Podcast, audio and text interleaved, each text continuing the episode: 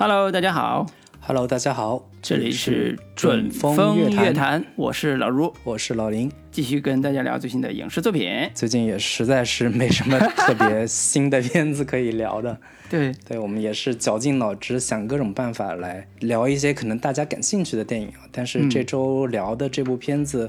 可能也是相对比较冷门的一部片子吧，一部日本电影，嗯，名叫这个《默片解说员》。又叫《王牌变式》，比较熟悉的一个日本导演导的一部片子《周防正行》，我们之前也聊过他的一部代表作叫《弹弹琴跳跳舞》，那这一部算是他的一部最新作品吧。这个导演在日本和亚洲都非常有名，我个人也特别特别喜欢他。呃，早年的什么呃五个光头的少年呀，五个五个相扑的少年，都是特别好的青春热血励志电影，是非常有娱乐性的一位导演。那我还是简单介绍一下这部影片的基本信息。那导演不多说了，周防正行之前的代表作品包括《弹弹琴跳跳舞》《五个相扑的少年》等等这些作品。那这部片子的编剧不算特别著名，叫片岛张三。他之前的作品有《快乐婚礼》等等。那这部电影的呃主演阵容其实还是比较强大的，包括陈田玲，她算是模特出身，这几年在一些日剧里边经常能够看到她的身影，包括《紧急救命》啊，以及在配音的领域里边，她也是经常帮那个呃新海诚的电影来配音，包括《你的名字》《天气之子》里边都有她的配音。那另一位主演叫黑岛结菜啊，他是我之前最早看到他是在这个工藤官九郎的日剧《对不起青春》里边，他饰演的一个班长的这个角色，给人留下比较深的印象。那还有包括这个日剧《韦陀天》讲东京奥运会的这个日剧，他也是在里边饰演。他的另一个身份是啊、呃演员高良健吾的女友。那她的男朋友高良健吾也是在这部电影里边有出演。那高良健吾到底是谁呢？应该最熟悉他的角色应该是《横道世之介》里边，他演横道世之介的这个角色。那其他的演员还包括永濑正敏，他是呃《引见鬼爪》的主演，啊、也是著名的日本女演员小泉今日子的前夫。啊、其他的演员还包括井上真央，她是日剧《花样男子》系列的女主。那《花样男子》其实就是这个之前我们国内观众比较熟悉的《流星花园》的日本版。那还在第八日的蝉里边有出演。他的另一个呃比较知名的身份是阿拉喜，就是蓝这个组合里边松本润的前女友。对，这部现在这部电影里边介绍的各种前男友、前女友，以及这个 前夫啊等等等之类的这些人物。那其他的几个算是日本电影界比较知名的这个老演员了，竹中直人是我们最早应该是在《东京日和》里边对他比较熟悉。那其他还包括小日向文世、竹野内丰、呃池松壮亮，以及包括导演的老婆叫草艺明代，她是导演周防正行的老婆，然后以及在《弹弹琴跳跳舞》里边她是女主，但是我在这部片子里面，我在豆瓣上有看到她的名字，但是在片子里面我是始终没有找到她的身影到底在哪里。是在默片里边啊、哦，是吗？对，那呃，演员方面大概就是这些。那时长是一百二十七分钟，两个多小时，这个是日本电影的一个传统时长了。啊、上映时间是在二零一九年的十月四号釜山电影节上首映，二零一九年的十二月十三号在日本上映。啊、目前口碑方面，豆瓣是七点九分，之前也是上升到过八点二分，现在是评分有所回落。基本的这个影片信息就是这些。嗯，熟悉那个导演周方正行的听众，呃，其实可以呃 get 一下这个默片解说员他的新片的一个特点，其实是周方正行很多很多呃电影里边的演员的新新的一次合作了，就是这里边的竹中之人也好，包括里边那个胖胖的女的叫酒井美纪的，他们这些喜剧咖虽然都是配角出配角在这里边，但是一直都是呃导演周防正新的御用的这些演员，喜剧演员，呃表现也特别特别好。里边这个电影里边还有几个是是那个演奏配乐的，就现场配乐那几个，也是从最早的那个五个像葡萄少年就出现过的，呃，那些二十二三十年前就出现过的他他的演员，所以这个新片其实在我看来也是我啊看呃周方正信导演的很多很多系列片子以来的一个新的一个。叫什么回顾吧，或者是一个集合，就是这个原来的味道，青春励志怀旧，或者青春励志温情的这种这种味道，经过二十三十年之后，还是有这种喜剧感，还是有这种温情的东西在里边。这也是周方正新一直以来呃给我带来的一个最好的印象，在这个电影里边也贯穿下来了。嗯，也算是导演此前电影作品的一个回顾，也算是一个集大成之作。啊，集不集大成另说了，但的确是非常熟悉的配方和味道啊，在这个片子里边依然是有的啊。行，那我们给这个片子来打一个分数吧。嗯，以及说一下你的一些基本的推荐。嗯，老荣英，我先来。对，啊，刚才也说了，这个片子名字叫《木偶片解说员》嘛，它本来是一部讲跟电影相关的一个电影。呃，本身这个电影在日本也被称为什么日本的什么天堂电影院什么之类的，呃，当然我个人作为一个经常喜欢去电影院看电影的观众吧，对这种呃带着情怀梗的这些电影，我还是呃很吃这一套的，所以我先打分，打八分，是我喜欢的这个类型加表现方式。呃，那这个片子其实本身的类型是一个我在我看来有点犯罪喜剧片的这个路数，它有主要有一个。比较重要的犯罪元素在那儿撑着，就是那个男主他的犯罪的这个事事实，同时它又有很强的喜剧元素。这种喜剧元素，一方面有朱方正行之前拍那些青春喜剧片的那种元素，还有一些是默片的喜剧元素的融合，比如说，呃，激动啊那种啊动作闹剧的喜剧元素集合。所以它的柔和在呃现在这个电影里边会出现一种非常奇异的喜剧效果，啊，这个是我觉得作为导演。周方正行拍了那么多娱乐性片子之后，在这部里边依然很坚持的在娱乐性上给我们呈现出一个好看的作品的这种初心，我觉得我是很很喜欢的。呃，当然这个片子里边的演员应该也算是群英荟萃了，就是很多呃知名的老演员和年轻的新演员、不知名的新演员都混在一起，然后表演上我觉得也挺耐看的，啊，很舒服看的，所以我自己对。呃，这个片子整体的质量还是很满意的。当然，给我最大的惊喜或者说收获，还是说这个片子提供的默片解说员这个岗位、这个视角，展现了日本在啊一九一零年前后吧，一零一年、二零年前后这个时代里边，在无声电影时期，我出现了一个类似说书人的角色，提供了一个新的观看电影的视角。我觉得这个是不论从历史呃历史上看待日本电影来来讲，还是看待整个。呃，世界无声电影来讲，都是一个很有意义的一个事儿，也是我们热爱电影的人了解的一个算是冷僻的知识吧。我觉得这个我也是很很很有收益的。嗯，主要先说这么多。嗯，行，那我给这个片子打七分。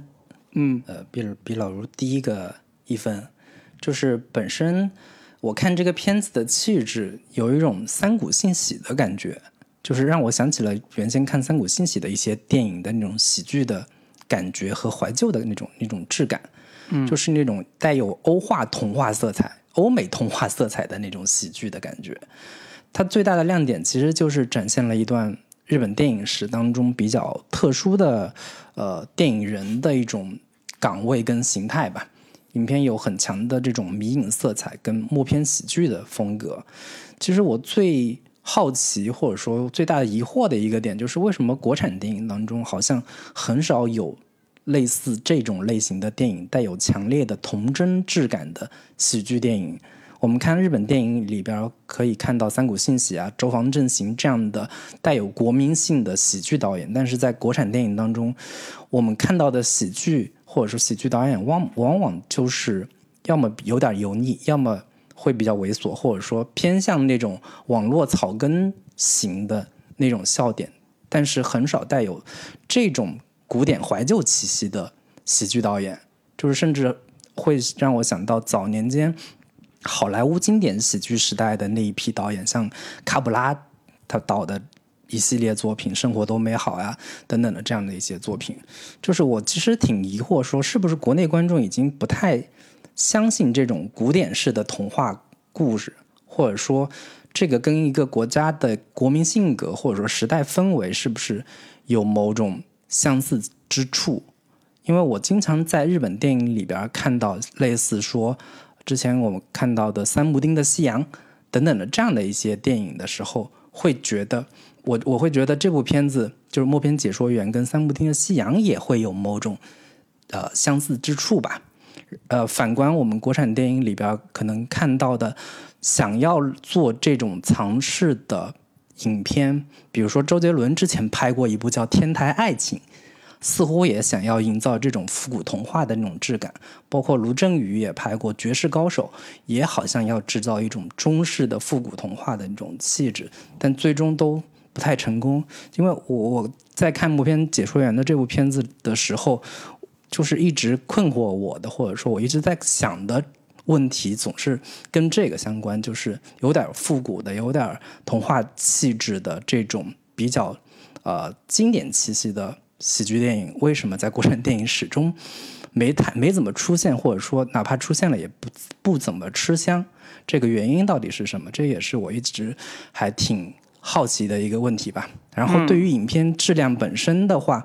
呃，我觉得可能前后半部分我会有一个不同的观感的落差吧，尤其是在后半部分到结尾的时候，我会觉得实在是有一点太过于拖沓，以及它在喜剧的这种质感的。呃，营造上面到越到后期会有点飞，或者说特别笑闹杂耍的那种质感，但是这种质感又没有跟原本的默片气息结合的太好，这个是我可能打分不是太高的一个很重要的原因，以及对于啊辨识，就是我们后面会介绍辨识这个身份到底是什么，就是他的一个消亡的这种悲剧感的讨论，或者说。最终走向灭亡的这种宿命感的这种营造，我觉得可能有点浅藏辄止，并没有对这个主题在做更深一步的探讨。这个是相对会有点遗憾。如果能把这一点做得更好的话，可能会让这个片子的厚重度，或者说让它的这个深度能够做得更让人满意一些。对，那推荐的话，我推荐。绝大多数影迷都可以看看，尤其是日本电影的影迷，对日本电影史比较了解的观众都可以看一下这部电影。插一句，就是你刚才说为什么国产电影没有像那么复古的经典的这种喜剧的模式出现？其实对比而看，我们国内的。呃，电影史上有一些喜剧电影是它是有标杆的，就不说港台的，比如说周星驰这种风格，包括你刚才说《绝世高手》其实是模仿周星驰的，就这都不说，我们只说本土的。对对，我们只说我们本土的喜剧元素到底来自于哪儿？其实很多都是跟戏曲有关系，其实都跟戏曲有关系。你你琢磨一下，那个很多的呃地方戏元素加上这个电影元素融合在一起的，呃，你刚才说《七十二房客》是粤粤剧。粤剧的那种、那种、那种感觉啊，然后呃，上海的滑稽戏出了《三毛流浪记》这个系列，所以这些表达方式的确是有地域差异的。那你说最像呃好莱坞的呃动作闹剧的迈克尔基顿也好，他们也也好是是谁呢？就是成龙嘛，就是这这个这种是动作闹剧式的这种这种喜剧风格。但是呃，进到九十年代之后，其实喜剧。呃，喜剧表达方式其实在国内来讲，只有呃冯小刚一统江湖了，就是属于那种比较典型的语言语言讽刺式的喜剧。我说现在还有开心麻花呀？对，就是开心麻花是另外一种在市民喜剧的基础上做的一个新的变形了，就是它有动作闹剧成分，但是是以舞台喜剧、动作喜剧为核心的那种闹剧的方式。但是这些这些点都。不是我们今天探讨这个摸片解说员最核心的那个、那个、那个点了。我只是延伸聊一下我们自己国产喜剧片的一些路径。呃，因为我在看这个默片喜剧、默片解说员的时候，我也在想说，呃，人家日本在一九一零年到二零年时间出现的这个默片解说员，在我们在我们中国当时是不是也有类似的职位？其实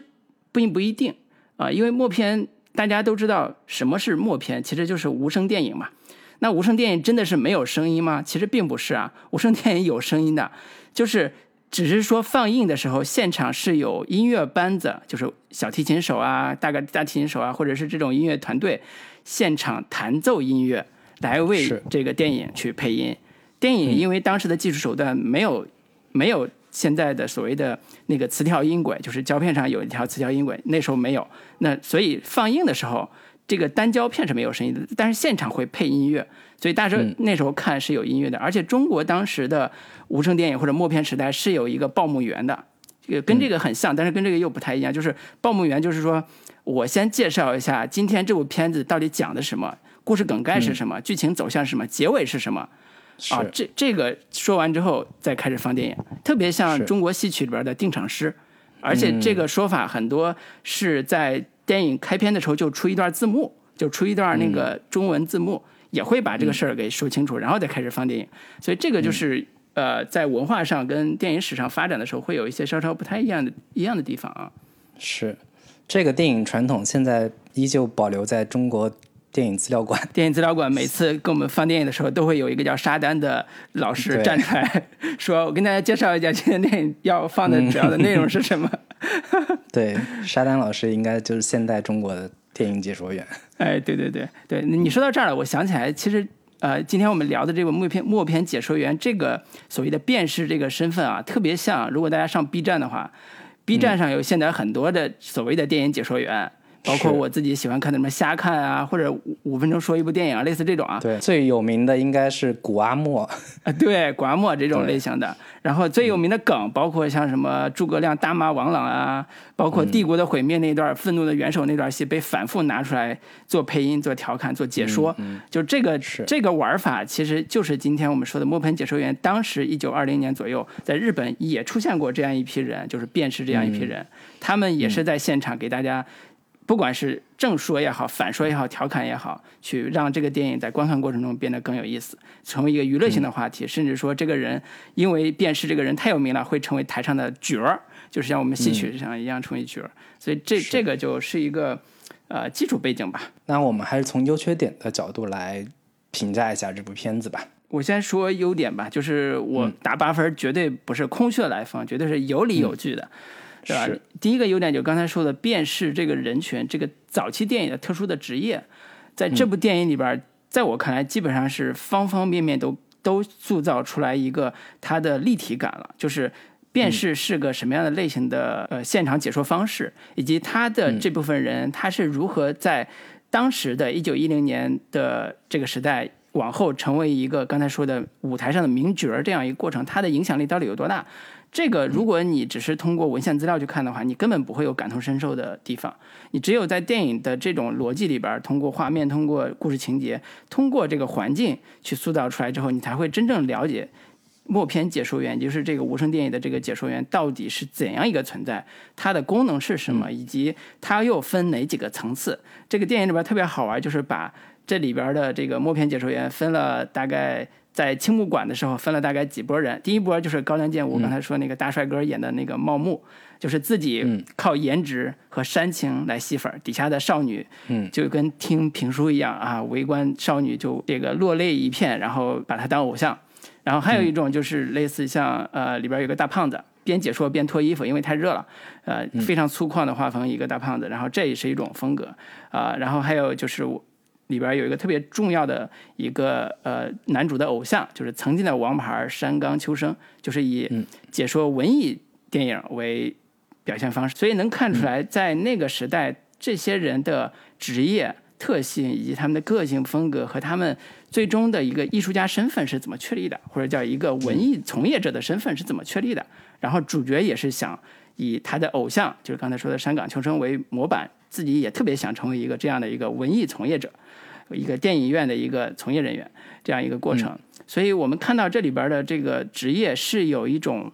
历史感的，而且作为电影的一种形式来讲，呃，是有一个特别好的一个对我来讲是开眼界的部分，呃，它有一种呃，比如说杂耍的性质，嗯，然后有一种呃很强烈的这种电影本体的一种风格的一种一种展现方式，比如说。呃，里边还会探讨电影到底是什么。我们如果电影往下发展，我们这个职业会不会消亡？啊，类似这这些话题都在这个里电影里边在探讨。其实我们知道嘛，无声电影在一九三零年左以后，呃，慢慢的就被有声电影所取代了。以以好莱坞的歌舞片为契机吧，就是好莱坞的歌舞片，像《雨中曲》这那个时候就已经反映出来了。那个叫《爵士春秋》还是哪一部？《爵士歌王》对，爵士歌王就是那那个时期以歌舞片为类型的有声电影。就已经取代了无声电影，然后以后这条路大家已经显显而易见了，就是中呃电影史上以有声电影的胜利为终结，然后以彩色电影的几乎以彩色电影的胜利为终结，然后电影技术一直在往前发展，所以这个是一个电影史和日本电影史的一个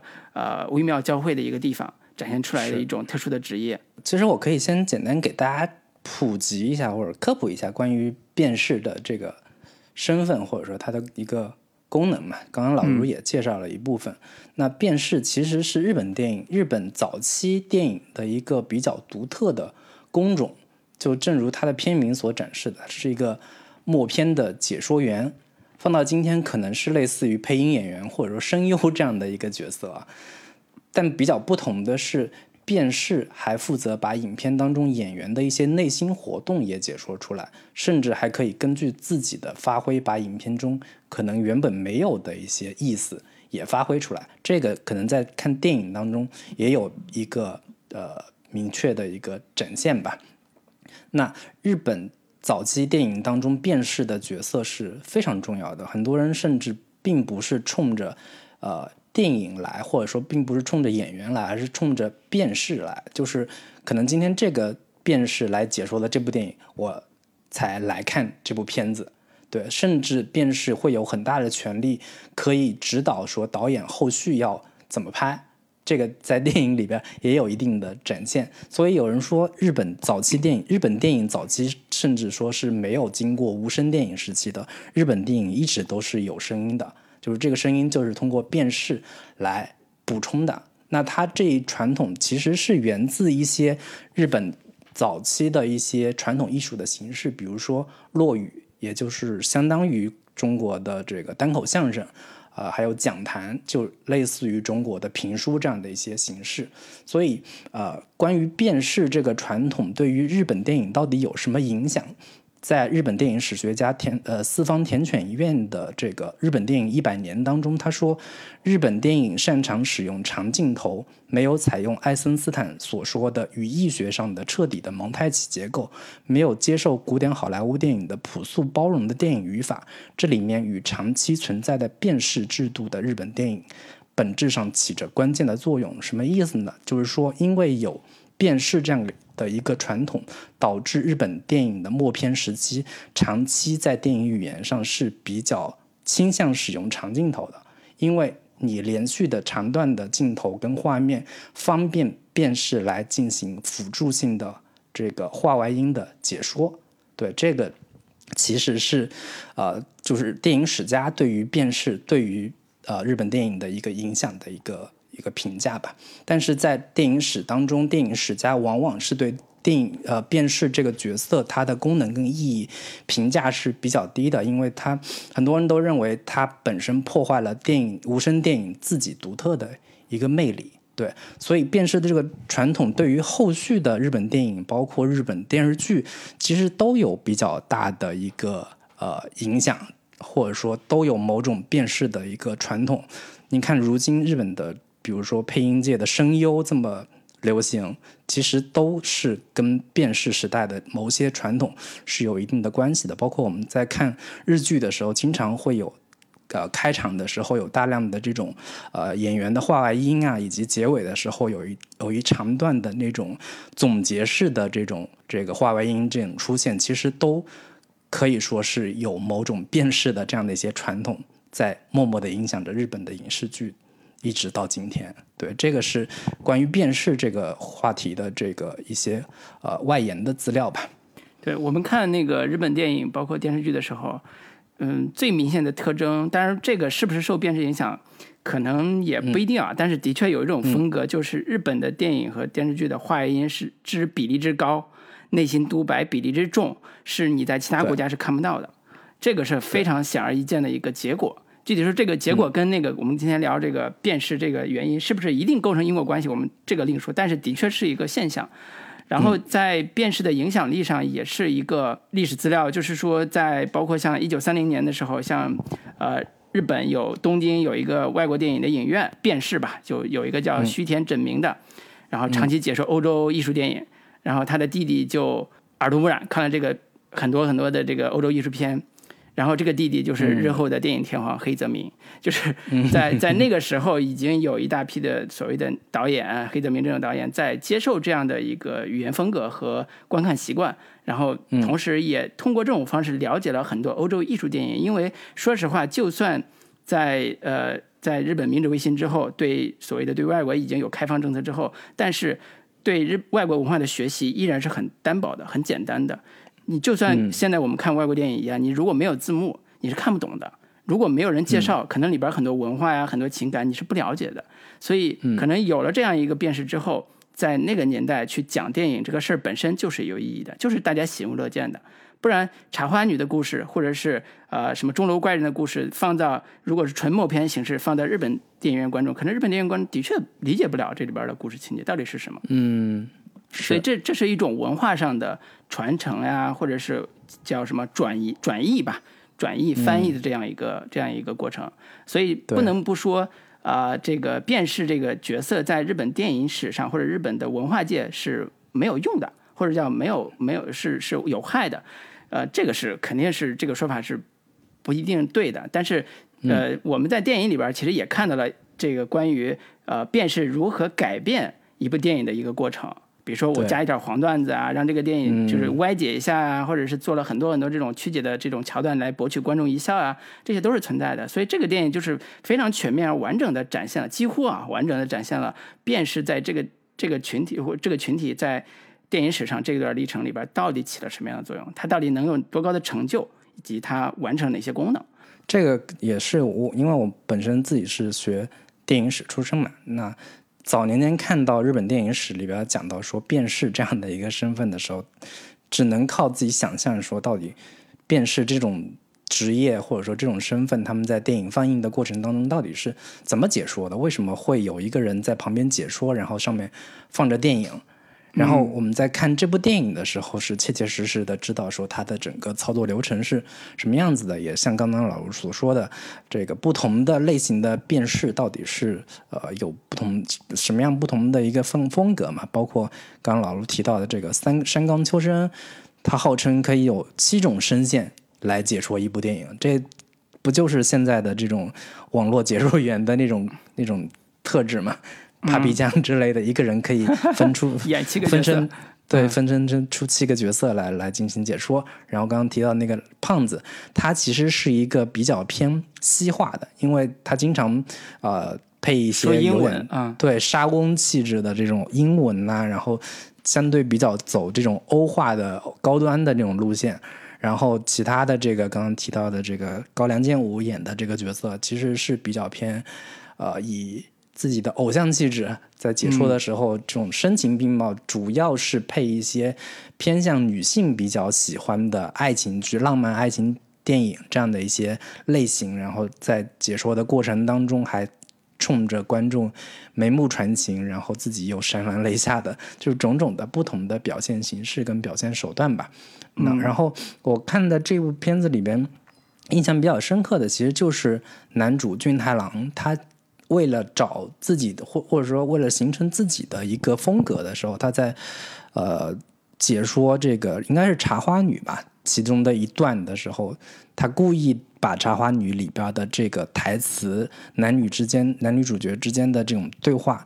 讲成一个黄段子的这种形式，把整个的一个一个比较就是感情误会的桥段，深深的就是解说成了一个开车的这种开车戏。会会有这种感觉，这一段是比较能够鲜明的体现他这种辨识的人物风格到底是什么样子的，就是他确确实实是可以介入到叙事当中，甚至是可以按照自己讲解的内容随心所欲的调节跟呃改变电影的放映速度跟放映节奏，对故事并进行。呃，评头论足也好，夹叙夹议的提示观众应该如何理解等等这样的一些方式，都是在这个电影里边有比较的细节的丰富的一个呈现。尤其是刚才说的俊太郎这个人的解说风格啊，他自己也是经历过一个转变，就是从一开始模仿啊自己的偶像。山冈秋生就是一种雄浑的男性，然后非常饱满的朗诵体的方式去解说一部电影。然后在这个过程之后，他受到了质疑，说你光靠模仿别人，你是得不到自己的所谓的风格的。所以他就试图用刚才你说的这种呃黄段子，然后那个加自己的理解，然后歪解电影，然后就吐槽各种方式吧，就无厘头发展自己的这种解说之后，反而大受欢迎，成为了名角。这是他的所谓的市场受认可的这个时期。然后再往后，其实是一个自己找回初心的时期，就是他自己真的非常热爱这份默片解说员，就是解说这个事事业，应该叫这是他毕生的这种事业的感觉。然后他已经为之奋斗了很多年，而且即便自己在面临被因为自己犯罪被抓的这个危险之下，他依然回来要完成一个拯救他们的电影院、拯救自己这份事业的努力。这。不得不说，日本人真是太有匠人精神了，就是不管做什么事儿，都能找到一个特别好的上升途径和所谓的艺术自我成就的道路，然后达到一种所谓的艺术的境界。连一个默片解说员都能分这么多层次，然后把它一点一点分解出一个艺术的进阶之路，让一个人达到他所谓的艺术的炉火纯青之地。这个是嗯。到这儿都有点励志片的那种感觉了，也是周防正心特别喜欢做的，就是一个小人物怎么达到他自己的能力的高峰这样一个感觉。所以里边有很很重要一个桥段，就是在最后的大高潮戏，其实是他要赶回来，就是男主呃君太郎要赶回来解说一部被拼凑出来的完全无法解说的一部电影，他要挑战他自己。只有他才能完成世世界上最难的一部解说的电影。这个号称是影史上最早的混剪版本。对，中西方全球电影大混剪。然后刚说着武士刚跟妻子在说着，突然跳出一个白发呃金发女郎，然后金发女郎说着，突然就到海边，就是完全无逻辑的一段混剪。你怎么能把它按照自己的逻辑，按照自己的情感逻辑，能把它去讲下去？啊，这个是。太难了，但是这就是这个电影最华彩的一章。对这个段落，就让人想起了现在那些做短视频的，其实干的不就是这些这这样的事儿吗？就是对于某就是当下的这种短视频如火如荼的这个浪潮，他对他从影史的角度给予了回应。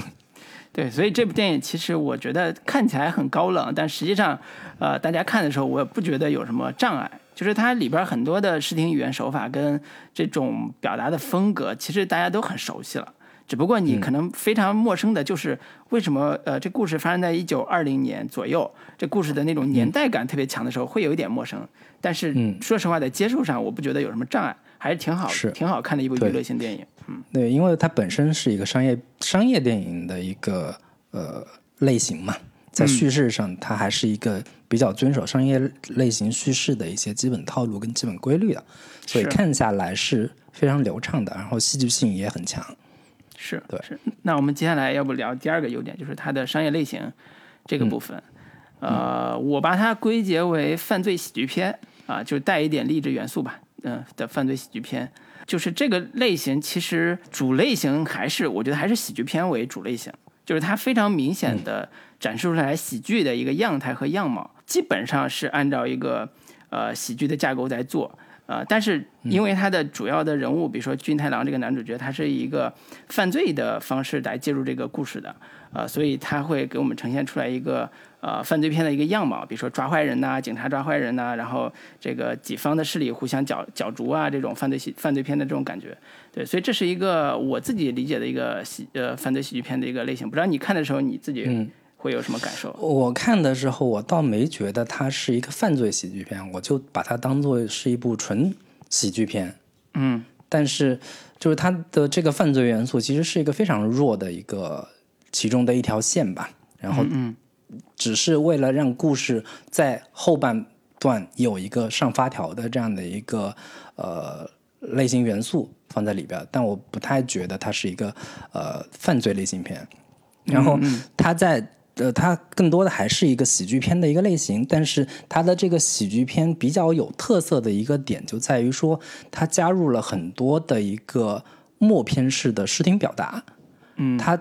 在这部电影的放呃，就是这部电影的时空背景之下，他想要融入到传统传统的它所放映的这些默片当中的一些喜剧元素跟喜剧桥段，包括他在里边也提到过的，像是呃巴斯特基顿呀。卓别林啊等等的这样的一些喜剧元素，在这部电影里边，它非常呃巧妙的，或者说呃，如果你对于影史比较了解的话，你会看着比较会心一笑；你如果不太了解的话，你也能够接受到这种笑点。比如说比较典型的就是故事一开始的时候，男主刚刚进入到青木馆这个放映院的时候，他上楼的时候一脚踩空，踩到了这个呃木地板上，那个地板忽然塌下去了。这个是典型的默片喜剧里边常常会出现的这种制造笑点的喜剧元素，然后这个元素放在一直到后边也还是贯穿着。当他们有一场追逐戏的时候，另一个这个反派也是一脚踩在了这个呃这个地板上，被呃就是陷下去了。这个是其中一段，然后另一段比较典型的就是拉抽屉的那一段，这个也是很常见的这种呃。欧美默片喜剧里边常用的这种呃动作喜剧的这种桥段，基顿包括卓别林等等这些片子也经常会出现。然后这里边也是来回拉抽屉，以及结尾部分那种那场追逐戏，前面自行车，然后还有一个人力车拉的这个这个这个，还有一个三骑着三轮车这种三种不同的交通工具进行追逐的戏。我们在看基顿的那种。那个应该是将军号吧，经常会看到这种呃现代科技跟传统的这种交通工具，他们进行这个追逐，这些桥段都是非常典型的这种默片喜剧会常用的这个技术手段，然后他很巧妙的融入到了他的电影叙事当中。这个是我觉得看这个片子，你看喜剧能够看到的非常有意思的一些结合吧。对，嗯。但这种喜剧方式还是一个比较古典的喜剧表达方式，就是，嗯，我看的时候，我能明显感觉出来，比如说刚才大个子和俊太郎打斗那场面，就是默片时期把呃基顿最喜欢用的嘛，就是一个特别高大的一个男士和一个特别矮小的人互相追逐打斗，出来制造笑料，就这种就是最常用的一种一种打斗戏的一个喜剧笑料。包括那个卓别林的那个应该是呃城市之光吧里边，他也有一场就是在那个。呃，拳击台上就是对那个那个卓别林跟一个非常高大的拳击学拳击手进行搏斗的时候，打不过他就躲到人身后去，然后他左转右转都找不到他，然后最后一下子就把人击倒了。这种喜剧方式都是，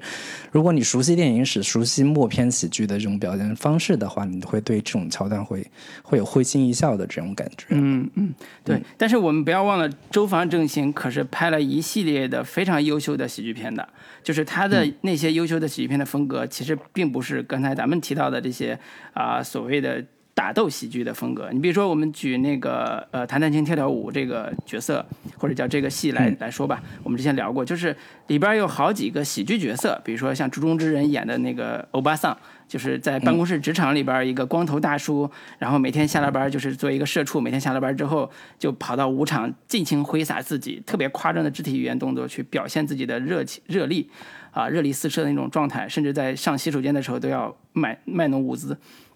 这种喜剧表达方式是啊，那个周方正行特别特别擅长用的，而且用的效果都特别好。比如说他最早的一个喜剧片是八九年那部《五个光头少年》。他的主设定是一个摇滚青年进到，必须得进到一个寺庙里边当一年和尚，因为他要继承家业。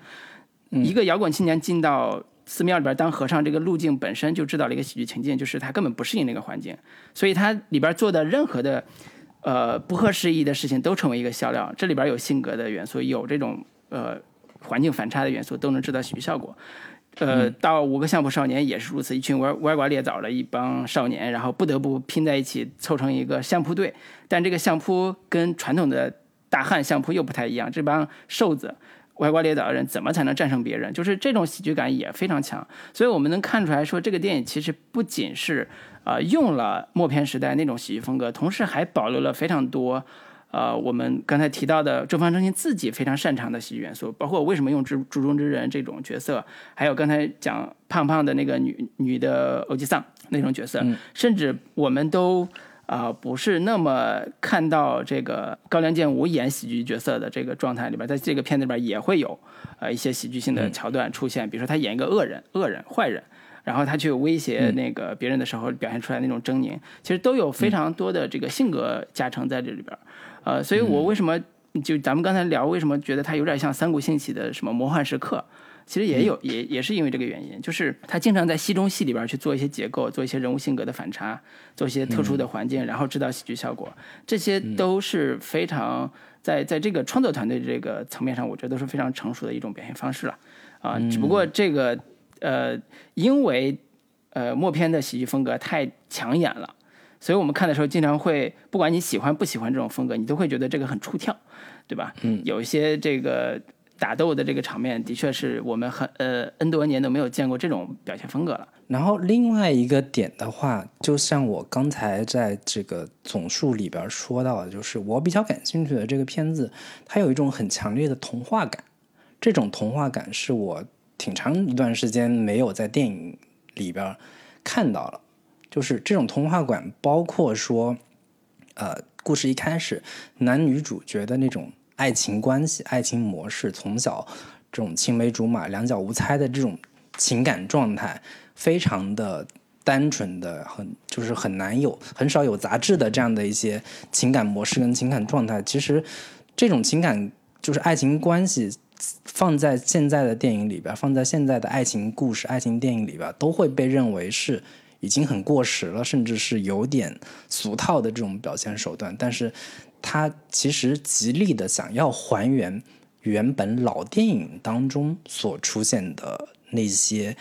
呃，算是有点古典黄金时代的那那些电影元素，他都想在这部电影里边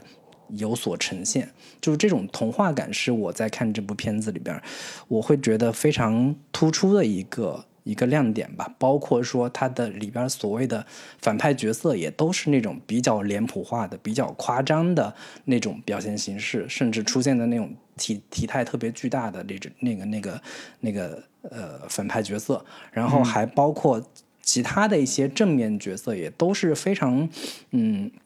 古典性质的那种呃好人形象，包括他那个三个这个乐器的那个演奏员。然后他们那个放映院的里面的那个老板和这个老板娘的这种形象都是很就是很传统的那种好人老好人的形象。经常我们会在一些传统的老电影，包括甚至我们在中国国产的一些老电影里面，都能看到那种正邪非常分明，然后善恶也非常分明的这样的一些角色。然后说到这个童话感的时候，其实有那一场。有那一场戏，我是这个印象最深刻的，就是当那个男女主，就是女主被绑架了嘛，然后男主去救她，然后他那个有一个身身形特别巨大的那哥们儿，一下子冲出去了，把那个墙给打穿了之后，外边就是正在放映的一个荧幕，然后他把荧幕打穿了之后，正好观众看进来是男主跟女主这个在那在那说。说一段这个台词的时候，就是这个段落其实是有点打破地阻堵墙的那个感觉。然后当时是男主被另一个女人给亲了，脸上满满脸都是口红。然后那个女主说：“你这脸上是什么？”就打了他一巴掌。然后那个男主擦了擦脸说：“我以为是血。”就是这种人物性格或者说人物状态都是特别的质朴的，特别的就是呃。放在现代电影里边，可能都不太可能相出现，或者甚至出现了，观众都不太可能相信的这样的一些人物状态跟人物反应。但是它放在这部电影里边，它用一种非常传统复古的这种表现形式跟表现手段的时候，会让人觉得哇，还有这么朴实的、这么就是心就心地那么的单纯的人物，或者说少年在电影里面出现，这个会会。就会让我觉得是真正的那种有点童话感的那种质感出来的这样的一个部分，这个这个部分是我看这部片子可能会让我最印象深刻或者说最觉得有意思的一个地方吧。嗯，对，你说这个部分其实除了我觉得除了周方正行那部什么。即使这样，也不是我做的那部呃所谓电车痴汉这个题材之外啊，大部分的片子其实都有你说的这个部分，就是它里边人物经常会有一种特别好的纯真感，就是那种纯真感，不管是少年时代、青年时代，还是后来在二零一四年那个窈窕舞技，就是那个京都舞技一条街上有个现代少女要去学的学舞技那个那个那个过程，都会感受出来一种特别强烈的纯真感。呃，但是这个片子里边有个特别的地方，就是爱情，就是爱情在这里边占据非常重的比例。比如说他俩在小时候谈论梦想的时候，那那几段戏，他们一起去看电影那几段戏，你你看的那种。我说的纯真和你说的那种童话，其实都是因为那个演技演得非常好，就那小孩演得非常的纯真，是那个眼神之纯，你是非常非常少的、非常少见的。我就觉得那俩小孩可能真的是从村里边找的，就眼神特别纯真，尤其那个小女孩，你看她演戏的时候，那个眼神，在看电影的时候，那个眼神的纯真和和和欣喜，是很难，是我觉得是很难演出来的，就是她那种是本能反应的那种纯真。就这个是是特别讨喜的，我就我因为这个片子我看的时候，我第一眼就是被这个小女孩的眼神所吸引，嗯，那种欣喜是非常的自然的那种欣喜，这是一种呃情感的一个点。但是在后边的时候，我们看的时候，他这种成年之后的这一对男女之间的爱情故事是特别细腻的，又特别古典的。古典的原因是一个牛轧糖继续延续他们的爱情故事。到结结尾的时候，带着一种伤感来结束。这个牛轧糖作为信物，作为古典爱情来讲，是一个特别常见的一种信物的表达方式。嗯，呃，同时我们也在看他在推进这段情感的时候，是极其细腻的去铺陈他们的呃那种东方式的审美的，东方式的情感表达的。就这种情感并不是啊大开大合的激烈的，而是说我心里有你，你心里有我，我你遇到困难的时候，我极力想帮你。中间有一场戏就是呃这个男主就。接了一个呃非常重要的任务，今天就要顶替他的他的所谓的偶像要上台演出了，但是临上台之前被坏人把嗓子打坏了，他要上去演出的时候特别的声音特别小，而且特别的不自然。这时候女主呃就跳出来帮他，呃然而俩人一起配这个电影院这个电影的音，这个时候是呃在。电影史上是，就是日本当时的电影的环境也是不允许的，就是日本的当时的电视只允许男的去配，同时男的要配女的声音，但是这女的要站出来为他的所谓的当时的恋人来来鼓劲儿也好，来帮忙也好，然后一两人一起配，同时又跟电影里边那段那段是茶花女还是哪段，就是形成一个非火车阿千啊，对，火车阿千，就是这一段形成一个特别好的互文关系，就是火车阿千里边。这对恋人在表互诉衷肠，然后他们在现场解说的时候说着电影的台词，也其实表达他们的爱意，就是这种互文关系又跟剧情结合的特别好。所以我是觉得这里边的爱情故事，呃，又有童话感，又纯真，又古典，又细腻，就是这个是一个呃在喜剧片里边非常少见的，因为大部分喜剧片里面特别喜欢把男女感情处理的特别的低俗，啊，不管是牵扯到性呀，或者牵扯到什么元素也好，就是把它处理的。特别的低俗。打个比方，周星驰的所有爱情的桥段，就就算是再纯真或者再浪漫的，都会有低俗的戏。你你去看吧，你不可能绕开这这一面的。呃，我们最喜欢的《喜剧之王》也是嘛，睡完醒来发现床头上有钱，你很感动，然后跑出来说“我养你”，但实际上很浪漫吧？但实际上它还是建立在一个呃一个一个不是那么古典的一个爱情模式里边的。对，所以这个是那我觉得。导演自己就是周方正英导演自己对爱情的一种理解，我觉得他就是特别喜欢这种爱情模式，而且也特别喜欢这种细腻的东方式的审美的爱情模式。嗯，对，所以这是我理解的你说的那个那个所谓童话感啊。刚刚老陆提到这个两个小演员的这个问题，其实我一直觉得，在日韩的影视工业里边，向来是非常能出小演员的。就是我们以前老觉得国产电影里边的这些小演员演技总有一种少年宫演技的这种感觉嘛，就是总是不是那么自然。但是反观日本电影或者说韩国电影里边，那里面小孩总是那么的自然，那么的纯真，就是像这个日本。日本日剧里边也好像什么芦田爱菜啊什么之类的，然后韩国就小演员就更多了。我们这两年可能还好一点，像《隐秘的角落》里边，像那个什么这个这个这个朝阳哥哥这种这种角色的小孩，可能就表演各方面就是能力也提升上来了。但是我们总是觉得，可能日韩这块就是小演员的调教方面，可能人才还是更辈出一些嘛。嗯，对，经常会有惊喜，这个是太太吓人了。对，然后另外一个点的话，可能对于老电影比较熟悉，尤其是对于默片比较熟悉的话，这个片子其实也是提供了很好的一个迷影的一个观影乐趣吧。包括它里边介绍的，像什么《十界》里边非常著名的这个摩西分海这个。场景。然后他也提到了像这个卡里加里博士啊，他们在台词里面提到过。然后还有像怪盗基格巴，然后巴黎圣母院的钟楼怪人以及茶花女，然后还有日本电影像什么国定中次、热海夜叉跟火车阿千，这些可能对于日本电影日本观众来说会比较熟悉嘛。可能就像我们中国观众提到像神女啊、什么夜半歌声、小城之春之类的，可能观感会差不多。就是如果你真的很熟悉日本电影，或者说是对于默片史这一块比较了解的话，看这部片子其实也能看到很多你可能很熟悉的一些电影在这个荧幕上出现，然后再看这些人到底是怎么给这些经典的默片来进行配音的。对这个片子，其实还有一个特点就是。呃，除了刚才说那个十戒，我觉得好像不是新做的以外，其他的包括刚才讲茶花女啊、金色夜叉呀，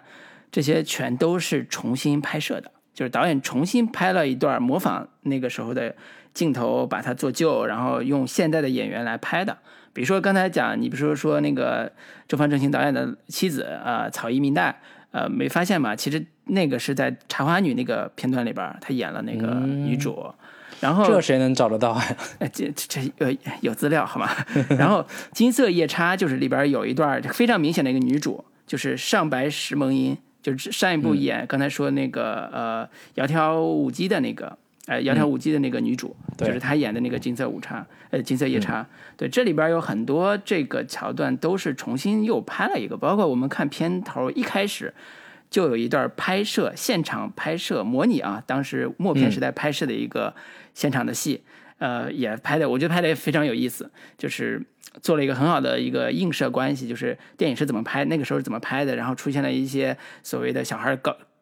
搅局的这个呃所谓的事故之后，电影的配解说员又怎么在现场把这种搞笑的这个或者叫意外啊，重新又加了故事情节，把它合理化。也完成了一个电影从拍摄到放映到观众接受这样一个完整的一个闭环，让我们知道在那个时代电影的一个放映模式。所以也是说，大家对早期无声电影那个感兴趣的话，可能大部分都只看过什么卓别林的啊、吉顿的啊，或者是呃神女神女，对，就是阮玲玉演的那一批，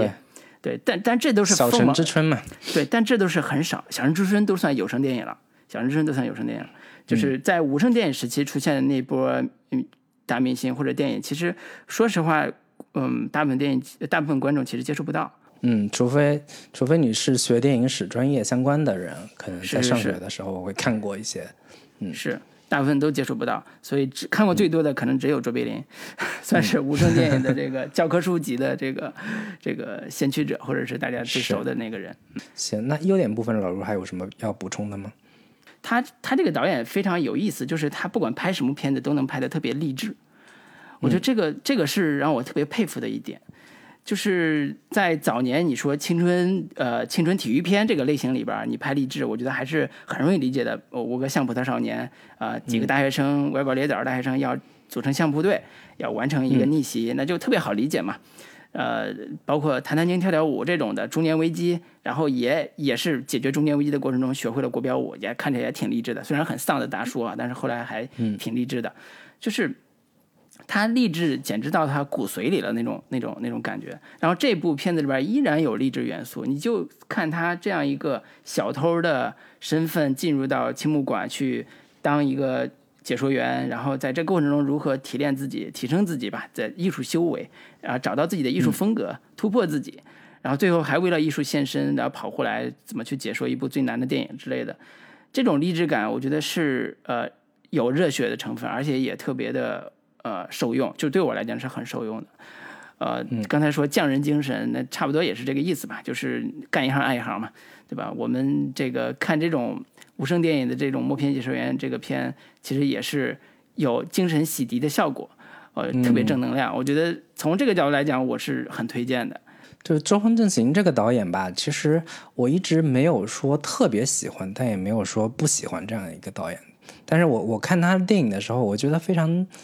惊讶的是，他在拍摄的类型方面是。非常多样和非常多元的，这个是我觉得还挺挺特别的。就是之前刚老师提到的这个体育青春励志类型的五个相扑的少年呀等等的这种类型，他也能拍得很好。那拍中年危机的这个呃弹弹琴跳跳舞跟这种舞蹈相关的，他也能拍得得心应手。然后刚刚提到的，即使这样也不是我做的，有点偏社会题材的、现实题材的这样的一些作品，他也能拍得有声有色。然后包括我们今天提到的这个默片解说员这种带点复古的童话气质的这个类型，也还是能够拍得非常的优秀。这个是我觉得周方正行这个导演，就是各方面都很。很全面，就是各种类型都能够比较很好的驾驭，这个是他非常牛逼的、非常厉害的一个点吧。但是我我也一直没有觉得说他特别的风格化，有强烈的个人标签，这个可能也没有说有看的非常的突出的一个地方。嗯，我我觉得，反正我自己是很喜欢他的，我可能对他研究的多了一些。就是除了我觉得像两千零六年，其实这样也不是我做的，在我。看来是他的败笔啊，就我觉得是败笔，就是他拍严肃题材是特别不擅长的，呃，他更适合拍的是娱乐性片子，就刚才说的这一溜的娱乐性片子是他特别擅长的，拍严肃题材一点不擅长。然后他有一个特点，就是整个的审美上，包括视听语言风格上有一个特点，就是他是小金这一派的继承人。你说起来很奇怪，就是他是一个特别国民性的这种呃喜剧感的这种小金派的这种继承人。呃，他的出道作品其实是一九八四年的《变态家族》，就是这是他的第一部成名作。但是这部成名作是一部粉红片儿，就是当时在八十年代的日本的所谓的院线里边会有一批呃，用香港片子的讲法叫三级片的这种这种类型。然后他是以模仿小金拍《变态家族》而成名的，就是小金不是喜欢拍中呃日本的那种。呃，传统家族的这个或者家庭戏嘛，他以他的对他以他的镜头语言风格，比如说低机位，然后人物正中央看着镜头说话这种方式拍了一部粉红片儿，所以当时引起很大的争议。然后，但是也一举奠定了他的整个视听语言的风格。你所以你去看后边，包括很多，包括这部呃《默片解说员》里边的很多镜头语言，除了打闹戏剧之外，很多的静态的镜头都是人物居中，然后对着镜头说话的，很多很多是这样的。对，所以这是他的一个镜头语言的一个特色了。然后《变态家族》这个片子现在有了呃蓝光高清版，我前段时间刚下到，就是我我准备找时间有空的时候仔细研究一下他的处女作。然后这是这是我我我喜欢他的这个这个这个点吧。对他包括他的风格的风格上的东西。嗯，行，那这个部分我们可以进入到了他缺点部分的一个探讨了。嗯。好，缺点要不我先说吧。我自己啊，我我自己会对里边反倒会对里边加的那些啊很多的打斗的戏不是那么的喜欢。呃，包括推箱子那个戏，我觉得在戏剧逻辑上它是成立的，嗯，但是在呃整个的视听语言的这个风格上，它是很别扭的。为什么呢？嗯，我们知道默片的原因是因为大家天然认为。他俩是没法沟通的，所以只能靠动作沟通。但是，一旦到有声电影时期的时候，你吼一嗓子，大家都那人就知道是怎么回事了。所以，他俩在推箱子的时候会发出声音，对方会说啊被撞着了，或者怎么着了，或者对方有人推箱子，他不能吼一声。就是这些动作闹剧的视听逻辑，在有声电影时期其实是已经被消解掉了。但是，这个片子如果借用这种方式来拍的话，就会出现一种违和感。就这是我看的时候经常会出现的这种。这种这种感受了啊，包括后边追逐戏，就结尾你说塌掉那个追逐戏也是，就是他经常会出现一种很很戏谑的这种违和感啊。你知道他是为了喜剧，但是你觉得这个特别不合逻辑，或者特别的呃没有道理，就这种。你说他无厘头吧，他也不算无厘头，他没有那无厘头那么夸张。他试图在有逻辑的基础上去去展开这个喜剧，但是又让你觉得特别的。特别的这个刻意，比如说我是他的无脑的粉丝，我看片的时候，那我看到后边我就哈哈哈就行了。如果哈哈不起来，那我就静静等待这段过去，然后再看下一段。对，所以这所以这是我看的时候那种感受了。对，但是我觉得很多观众，如果你不熟悉这个语境的话，你看的时候会有一种违和感。是我看的时候跟你的感受非常相似，就是他的这种默片喜剧的形式的使用，其实是一个双刃剑。就是你前面用的好的时候，你会觉得啊，这个是某种就是对于呃默片喜剧的某种戏仿，或者说一个很非常巧妙的某种融合。但是我觉得他做的不好的一个点，就是他在分寸的把握上做的不是特别好。就是包括你刚才提到的推箱子的推推抽屉的那场戏，跟最后结尾的那个追逐戏的那个那个部分，就是我都会觉得他加的有点多了。就是在时长上，你可能来那么两下，其实就已经够了。但是你反复推，然后以及追逐的过程当中被拉的这个有差不多有十分钟之长的这样的一个时间的时候，就很容易让观众看出来说你你是就这种喜剧形式放在现在放在他的这部电影里边已经失效了。就是他已经很难制造出这种默片的喜剧感了，因为我们看默片的时候。那个帧数跟现在也不一样嘛，就是他的那个影片的这种流畅度也跟跟现在不太一样，所以你在看现他现在拍出来的这个电影的时候，你会觉得他的这种喜剧表现方式、喜剧桥段都已经不是呃，就是他的表现手段是无声电影的手表现手段，但是他的这个影片又本身是一个有声电影的这样的一个形态，这两者就是必然会。产生一个冲突，或者说有这样的一个违和感，在这个也是很多观众看这部片子的时候觉得，呃，垮掉了，或者说觉得有一点，嗯，不太流畅、不太顺畅的一个很重要的一个原因吧。嗯，所以还是得快节奏，是吧？是把二十四帧换成，比如说十六帧或者是十八帧，对，对，跳起来，人得跳着走。对，哪怕你更风格化一点，说我你在拍这种喜剧桥段的时候，我直接就用默片的展现形式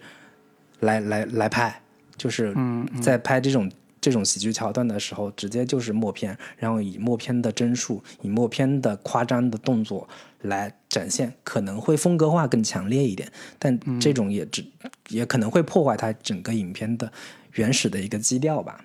那还有缺点的话，我想说说反派，就是菊家的社长小日向文世。对，小日向文世，他手底下不是有几个有几个那个打手吗？这个打手原来是男男主的同伙，后来不知道怎么突然就变成他们打手了。然后呢，这个小日向文是这个逻辑很清楚，就是他演的这个社长就想说把对方的竞争对手搞垮嘛，啊，但是他女儿这个人设就特别的刻板，就是千金，呃，就是菊家的这个大社的千金，同时也是个浪女，各种这个喜欢小明星，然后今天这个红喜欢这个，明天那个红喜欢那个，就这些人物的逻辑都会很很奇怪。但是我觉得从那个喜剧片的来讲，他可能。片面夸张一点是可以接受的，但是对反派这个这个设定上来讲，就会，反正从现代电影的效果来讲，我觉得会有一点模糊。对，这个可能也是某一种我刚才提到的这种童话感的，或者说纯真式的这种电影质感、电影风格，放到现代观众来看，会对于反派角色的这种代入会非常的违和。就是你坏人为什么？为什么那么蠢，或者说那么的简单，就是四肢头脑发达、四肢简单的这种感觉，就是没有那么复杂的一些计谋也好，或者说对方简单几句话你就信了等等的这样的一些，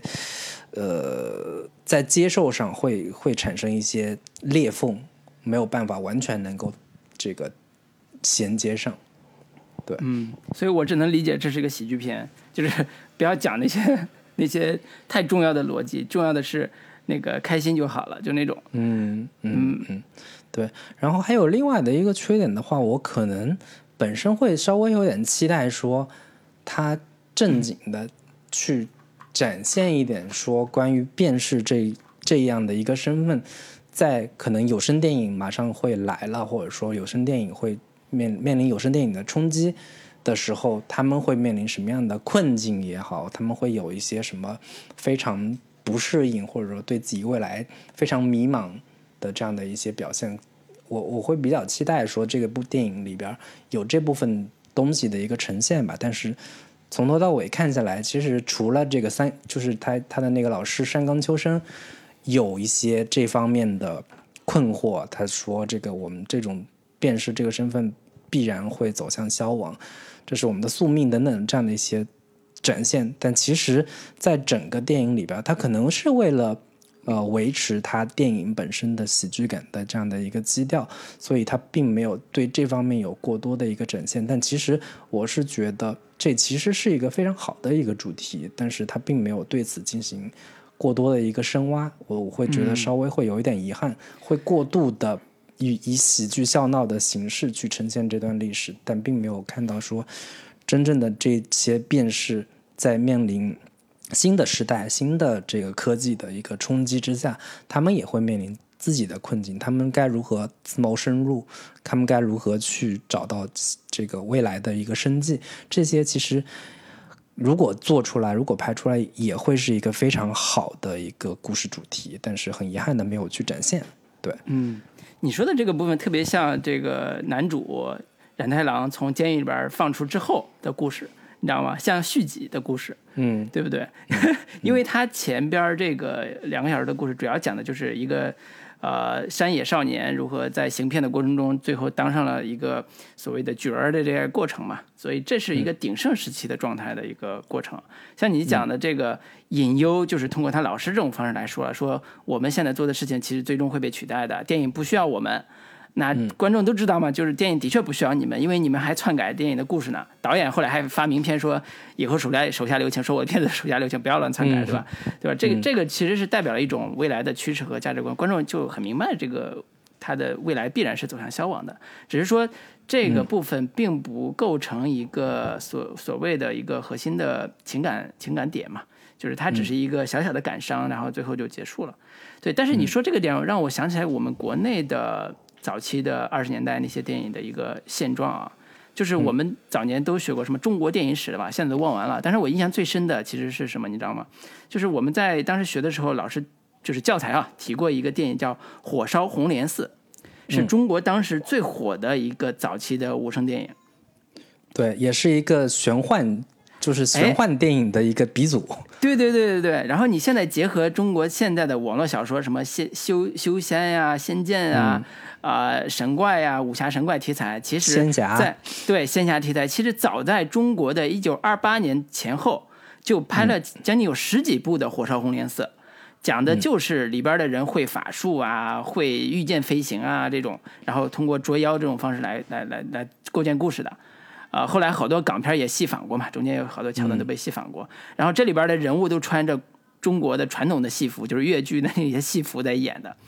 对，所以所以这是中国早期无声电影时期的算是娱乐娱乐片的高峰了，就是二二十年代的时候。相对应的也是日本现在默片解说员那个时代的电影，就是他们有他们的所谓的剑侠片，我们有我们的火烧红莲寺，啊，那个时代叫旧市民电影的那个时代。对，然后这是一个娱乐类型非常。发达的一个一个一那个时候的一个一个表现了，嗯，对，甚至当时火烧红莲寺红莲寺引发的这个问题，导致政府出面说要禁以后禁止拍火烧红莲寺的这样的一个 一个电影系列电影吧。对，其实你提到这个点，就是在呃中国电影的早期，其实也是经历了一个从有声呃无声电影到有声电影的这样的一个过程，甚至很多人说到阮玲玉的自杀。也会提到一个点，就是当时有声电影已经开始兴起了。那阮玲玉本身是一个广东人，她一嘴的这个粤语发音，嗯，她其实也面临着很大的一个挑战，就是当有声电影来临的时候，她这样的一个演员，她在无声电影时代可能是一个非常红的一个明星，她在有声电影的时代，她会面临什么样的一个处境？其实她也是有很强烈的一个焦虑感的。对，这种是从无声到有声的这这个呃变革浪潮的话，如果观众感兴趣，可以看一下《雨中曲》这部片子，其实就是在讲这个从无声电影到有声电影的这样的一个变革时代，演员对在面临这种挑战的时候如何应对？嗯，就找一个替身嘛。对，如何应对就找个替身。对，然后生替。对，然后你刚才说到阮玲玉了，其实还有。呃，可以聊，呃，可以推荐一部吧，就是关锦鹏导演拍的那个九十年代吧，拍的那部《阮玲玉》，张曼玉主演的，啊，就是呃讲的默片时代的阮玲玉的一个所谓的传记型的电影。那张曼玉就是以一个女演员的视角和身份，在扮演三十年代无声电影的巨星阮玲玉的这个过程中，用自己的这个表演和身体，或者是女性的这个身份和那个时候的。呃众人之口、硕说众口的这个自杀前的阮玲玉的一个对话，呃，也是还原了很多当时中国电影史的一个经典场面吧。我自己看的时候，我觉得特别有怎么说，特别有啊感伤，或者是特别震动，就是里边有很多我们后来耳熟能详的著名的导演，比如说啊蔡楚生。啊，费穆、吴永刚、费穆对朴完参，对，这些都是在中国电影史上赫赫有名的电影大导演，啊，拍了一系列的佳作。但是这些佳作到现在很多观众不知道，然后这些人呢，现在很多人也不知道，然后没有人去呃思考说我们为什么失去了那样一个在民国之前、民国呃建国之前那些辉煌的中国电影史的那些时刻。对，每次讲电影都永远是老八片那几篇。所以这些历史的遗产也好，或者是我们自己的电影史的这些丰富的这个老前辈的遗产也好，其实，在现在好像我是觉得没有真正被继承和发扬。嗯啊，他们的人文主义色色彩，他们对于社会和国家命运的这种这种朴素的关注，还还有他们啊在电影的语言上的探索，其实。只有我们这些可能学电影的人，或者学过这些教材的人，可能知个一一知半解。但是很多时候，他们的片子到现在都看的能看到的非常少。其实这些片子很多电影资料馆都有。呃，我我觉得随着这些年可能，呃，所谓的电影修复这些事这项事业的开展吧，呃，可能有更好的拷贝或者更好的片源出来。大家有空的话，呃，我是强烈推荐大家看一看的。呃，非常的值得大家去去观摩和欣赏。对，呃，就如果要再推荐一个片子的话，其实跟中国电影史相关的，我其实挺早之前看过，在这个电影频道看过一部片子，其实就是在讲中国电影史早期的一段历史，就是胡安导演的《西洋镜》。嗯，这个。电影是两千年出的一部片子，然后我也是机缘巧合之下在电影不是这个电影频道看，然后那个是夏雨主演的，然后其中还有这个刘佩琦跟吕丽萍等等这样一些老戏骨参演。他讲的是一个什么事儿呢？就是在讲中国的第一部电影的诞生过程，定军山，谭鑫培这个他的一段京剧表演吧。是如何诞生的？然后夏雨在里边饰演的是一个丰泰照相馆的一个伙计，他就是偶然之间认识了一个来北京做这个影戏放映的英国人，然后他就对于电影的这样的一个形式非常入迷。但是当时中中国普遍的一个观众对于电影还是充满了一个神秘感，还还是。有那种早年间觉得说，拍电影会把你的魂儿吸走呀，这样的一些这个封建思想吧。然后它里边有一个桥段，就是这个英国人进宫给慈禧太后祝寿的时候，放映机出现了意外的爆炸，然后因此这个慈禧就对电影非常的这个讨厌，然后把这个老外给赶出了中国，然后。在这部片子里边，他就详细展现了他这个夏雨演的刘金伦，他是如何的一一点一点的这个通过自己的热情，然后拍摄了这个台金培饰演的这个丁军山的这样一部中国历史上、中国电影史上这个第一部电影的一个诞生过程。就如果。观众对于中国早期电影史感兴趣的话，其实可以找这部片子来看一下。这部片子也是当年获得了台湾金马影展的最佳改编剧本的这样的一个奖项。对，嗯，对。然后这个故事发生在一九零五年嘛，所以，嗯，呃，中国电影频道的官方网站叫 M 一九零五，就这是有原因的，就是还是中国电影的诞生之年是《定军山》这部电影。哎，我我我还想插一句，就是我们都。知道定军山，就很很多听众可能都知道定军山，但是很多听众可能不知道一部电影叫《劳工之爱情》。嗯，这个电影其实是一九二二年生产的，中国现在最早的、最完整的故事片。就是，嗯，这个片子其实说说出来也很低俗了，就是所谓的低俗，就是它是一个特别娱乐性的一个片子，就是属属于早年的。传统的市民喜剧和打闹喜剧的这个模式，对，呃，放到现在其实就是一个屌丝逆袭的故事，对，对，就是一个所谓的木匠改行当了水果摊贩，一个年轻的一个小男人。然后爱上了他旁边做生意的一个江湖医生的女儿，他俩就眉来眼去，互相送定情物。木匠给了这那个水果摊给了那个女孩一个苹果，那女孩送了一个什么丝巾，就他俩就各种眉来眼去。然后其实是一个打闹喜剧式的爱情喜剧片，就是，呃，这是中国我觉得啊，这其实它的意义不亚于刚才我们讲的定军山这种所谓的开山之作，因为定军山是一个纪录片，就是他当时所谓的电影是跟火车进站一样，就是拍了一段记录视频，就跟我们手机拍视频那种感觉是很像的。但是故事片是二二年，就现存我们能现存我们能看到的啊，就是二二年这部《劳工之爱情》，就是一个带叙事情节、带故事人物、带整个的所谓的呃叙故事片样貌的一个片子，是这个，你就知道这个电影为什么叫娱乐性的，就是杂耍也好，或者娱乐性的产品也好，它它它本来就是一个很大众的、很娱乐性的一个一个东西。对，所以这个是从我们从电影史的角度吧，然后嗯，分分享一些小的这个小趣闻吧。就是因为我们我本身学电影史嘛，就是早年间看过，在上课的时候吧，反正也把这个这个《劳工之爱情》老师放了一放了一些这样的一个片段，以及从中国电影史最早期的一个最热门的、最流行的一些类型，其实就是一些中国老百姓民间流传的最传统的伦理故事。这种这个苦情戏啊、慈母戏啊等等这样的一些内容，最有名的早年就是这个《孤儿救祖记》，这个是个这个在中国电影史上也是非常出名的，就是在票房上引起非常大的成功的这样的一些电影。如果观众对于这些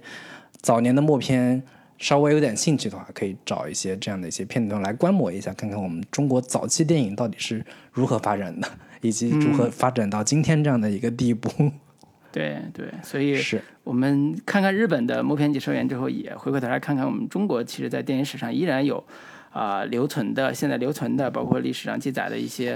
呃有影响力的片子。其实大家在电影文化上，我觉得就不分高下，各自有各自的发展路径。那这个最后可能有一个，刚刚我跟老卢也都推荐了一些一些内容嘛。那呃，最后的一个推荐环节，我再推荐一个书吧。就是如果对于日本电影史或者说日本电影感兴趣的话，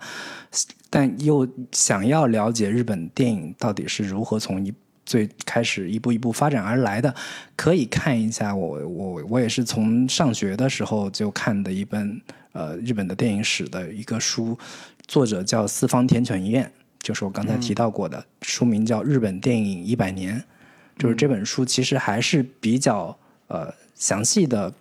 呃，也也不算很详细吧，就是但是在基本的框架梳理上，其实是对于日本电影从诞生开始一直到两千年左右吧，有一个很好的一个梳理，它到底脉络是什么样子的，然后日本电影的高潮时期高两两大高潮高峰时时代到底是什么时候？其实是从这个一九三零年代和一九这个。四零到五零年代吧，这一段时间其实是日本电影的一个两大发展的高峰时期。然后，日本电影最早的诞生年代，其实是在亚洲来说，日本是最早接受日这个电影文化这个影响的。早在一九八一八九八年，一日本就有它的第一部日本电影，然后叫《地藏经》跟《死人复活》，然后这个。中国其实是在一九零五年才开始有的嘛，那然后其他的一些地区，包括朝鲜地区，其实是在直到一九二三年才开始有真正的它的一个电影的一个呃诞生。然后日本电影包括这个，嗯，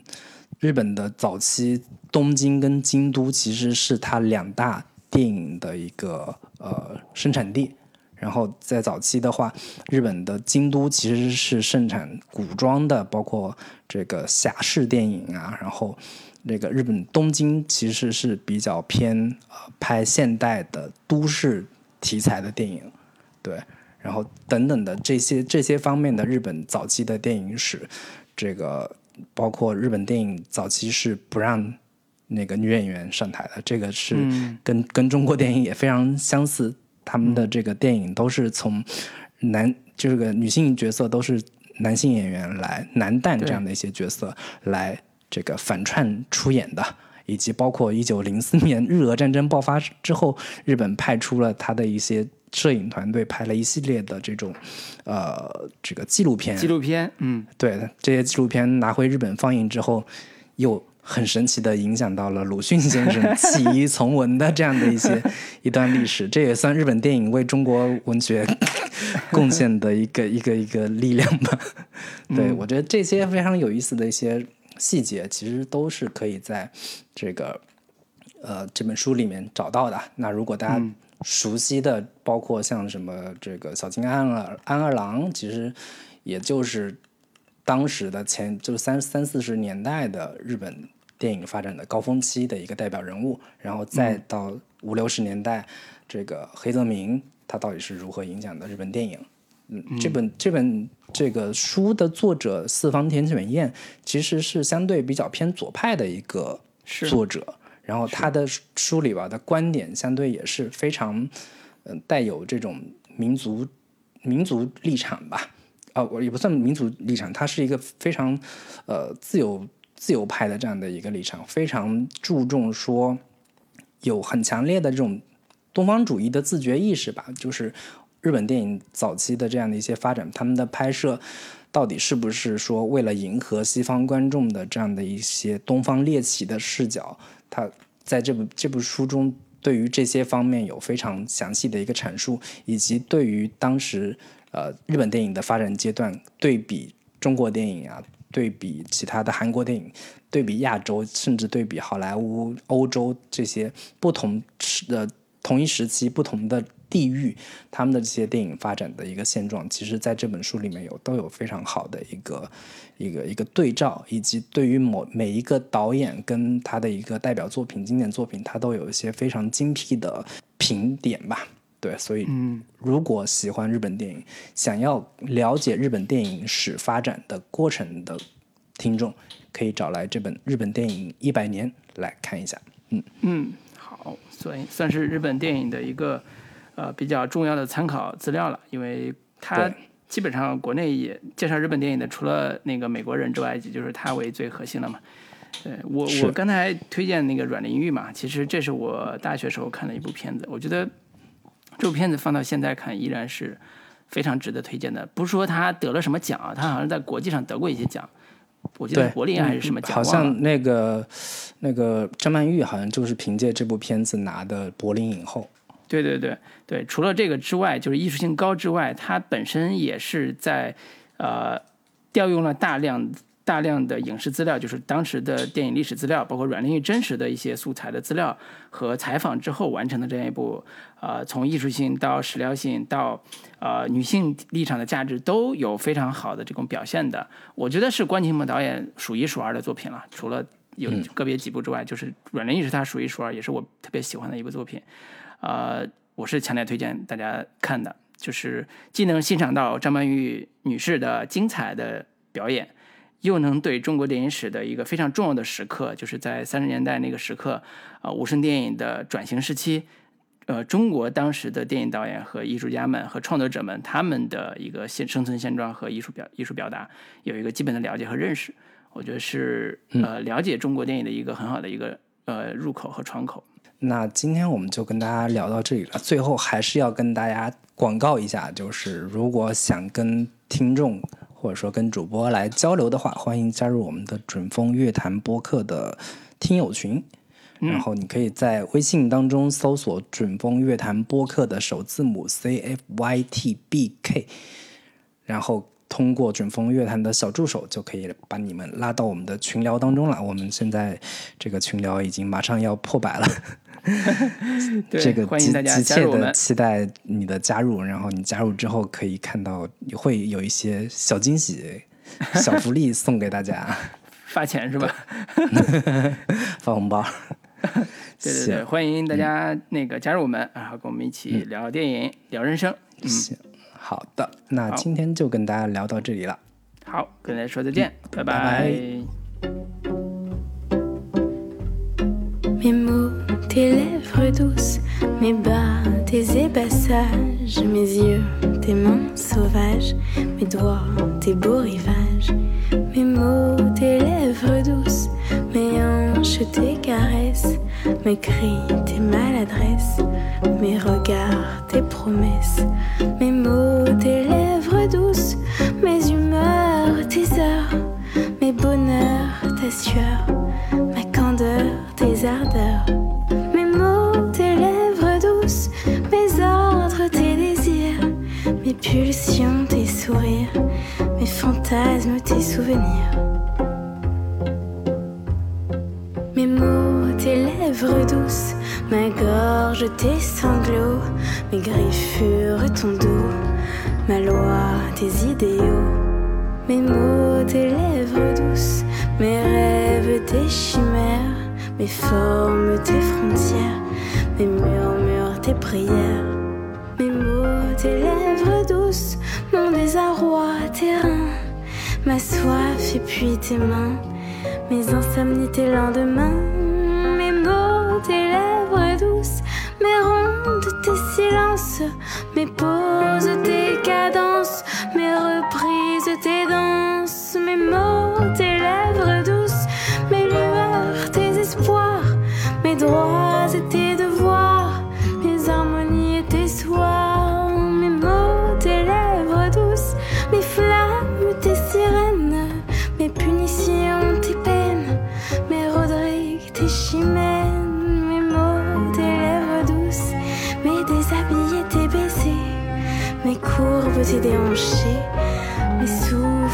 touchés.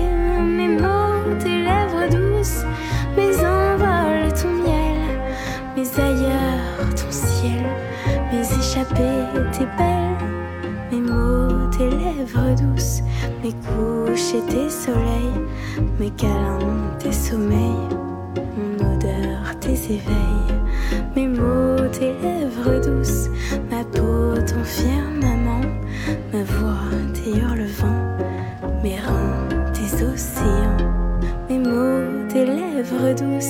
mes roses, tes fleurs du mal, mes ruses, ton cœur s'emballe, mes rires, ton carnaval. Mes mots, tes lèvres douces, mes ponts et tes soupirs, mes mondes et tes merveilles, mes fronts.